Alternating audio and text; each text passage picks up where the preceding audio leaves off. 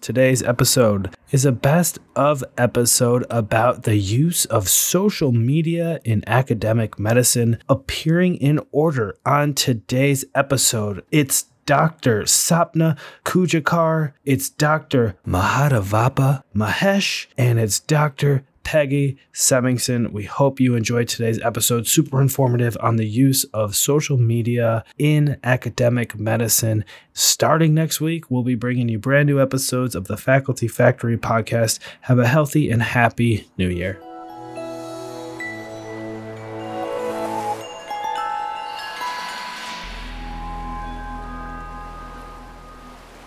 So I learned very quickly that you know, while social media, professional social media especially, can be overwhelming for people because they feel like they're getting so much information. It's like drinking from a fire hydrant.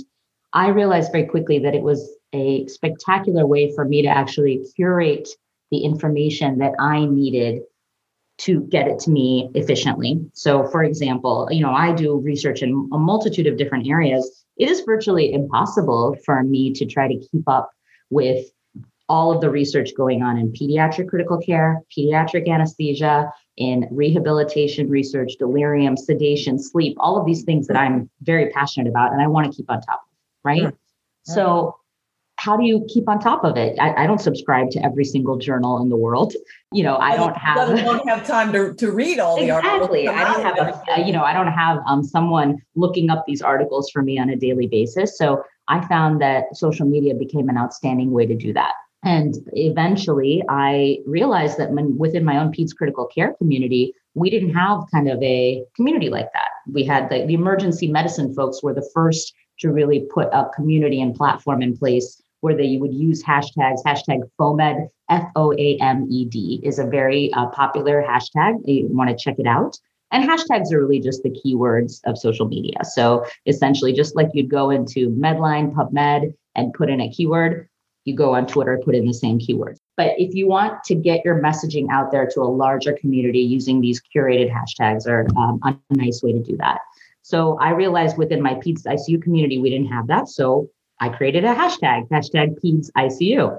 And that was really when everything took off. That's when my colleagues in the PEDS ICU community began to realize, wow, this is something that we can use to come together as a community and talk about what's happening in our um, in our world. It's an opportunity for us to get on a platform and talk about what's best for children's health. And if I liked a tweet, it'll remain in my account forever, which mm. means I could now use Twitter as a virtual hard disk for any links I like to see in future. Mm. For example, I'm going through the Twitter feed. I saw an interesting article or a scientific article, and if I like the tweet, and that will remain in my account.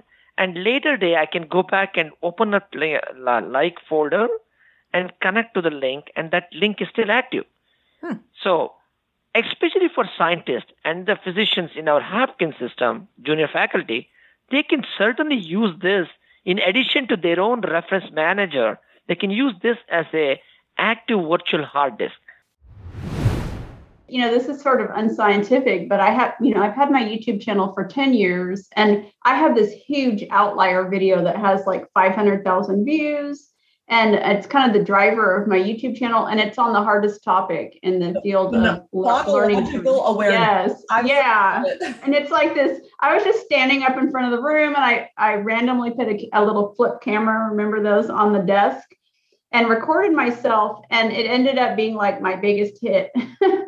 because nobody understands it. it. It's true. And like, I don't know that I did a, an earth shattering explanation, but it's short, it's 10 minutes, and it covers the, the three big topics phonological awareness, phonemic awareness, and phonics.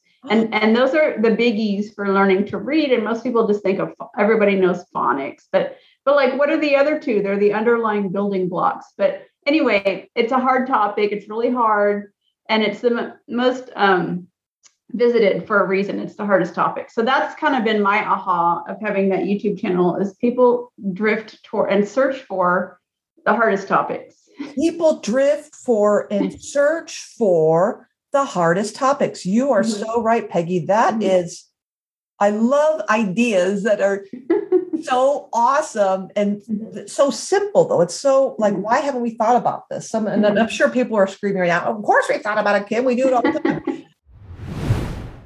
So start by following those thought leaders, start by following organizations and journals because those are the three that, you know, it's it's hard to to get dangerous with those because you trust them to begin with, right? Um, and then see what what comes out of it and then see what how people respond to the things that these thought leaders organizations and journals are putting out there and then you will start to see organically how you can potentially start not just observing but contributing and it. that's and, and and it'll happen organically uh, there are many, many people out there, probably more than not, what I call lurkers. And being a lurker is not a bad thing. So I have many people come to me at conferences and say, I follow you on Twitter. I've never tweeted anything, but thank you for all the content you put out there. And so you don't know what's making a difference, but there are people out there listening, even if they are not engaging back with you.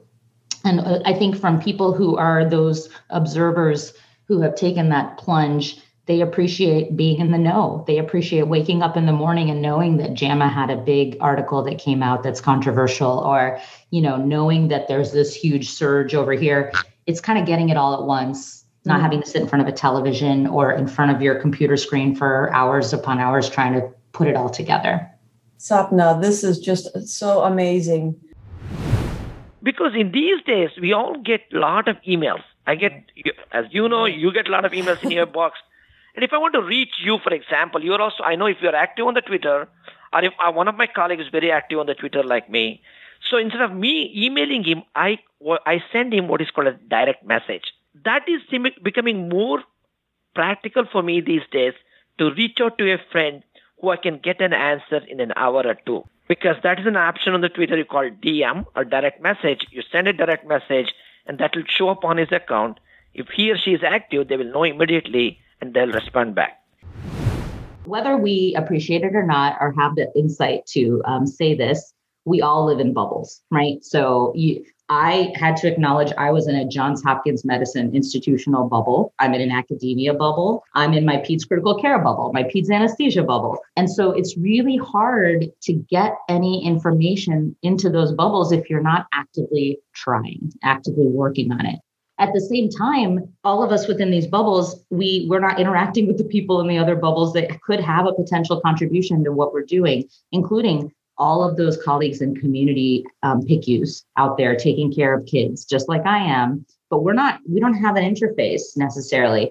What this has done is created an immediate interface for all of us Thanks for tuning in to Faculty Factory Podcast. The mission of the Faculty Factory is to build and support a community of leaders in faculty development who share tools, resources, wisdom, and encouragement in service to our faculty members, schools, and institutions. We encourage you to go to facultyfactory.org to find out more. Get in touch with me, ask me any questions. Maybe you want to be interviewed on the podcast. Thanks for tuning in to Faculty Factory Podcast. We'll see you next time. The Faculty Factory podcast and website is sponsored by the Johns Hopkins University School of Medicine Office of Faculty. For more information, visit facultyfactory.org.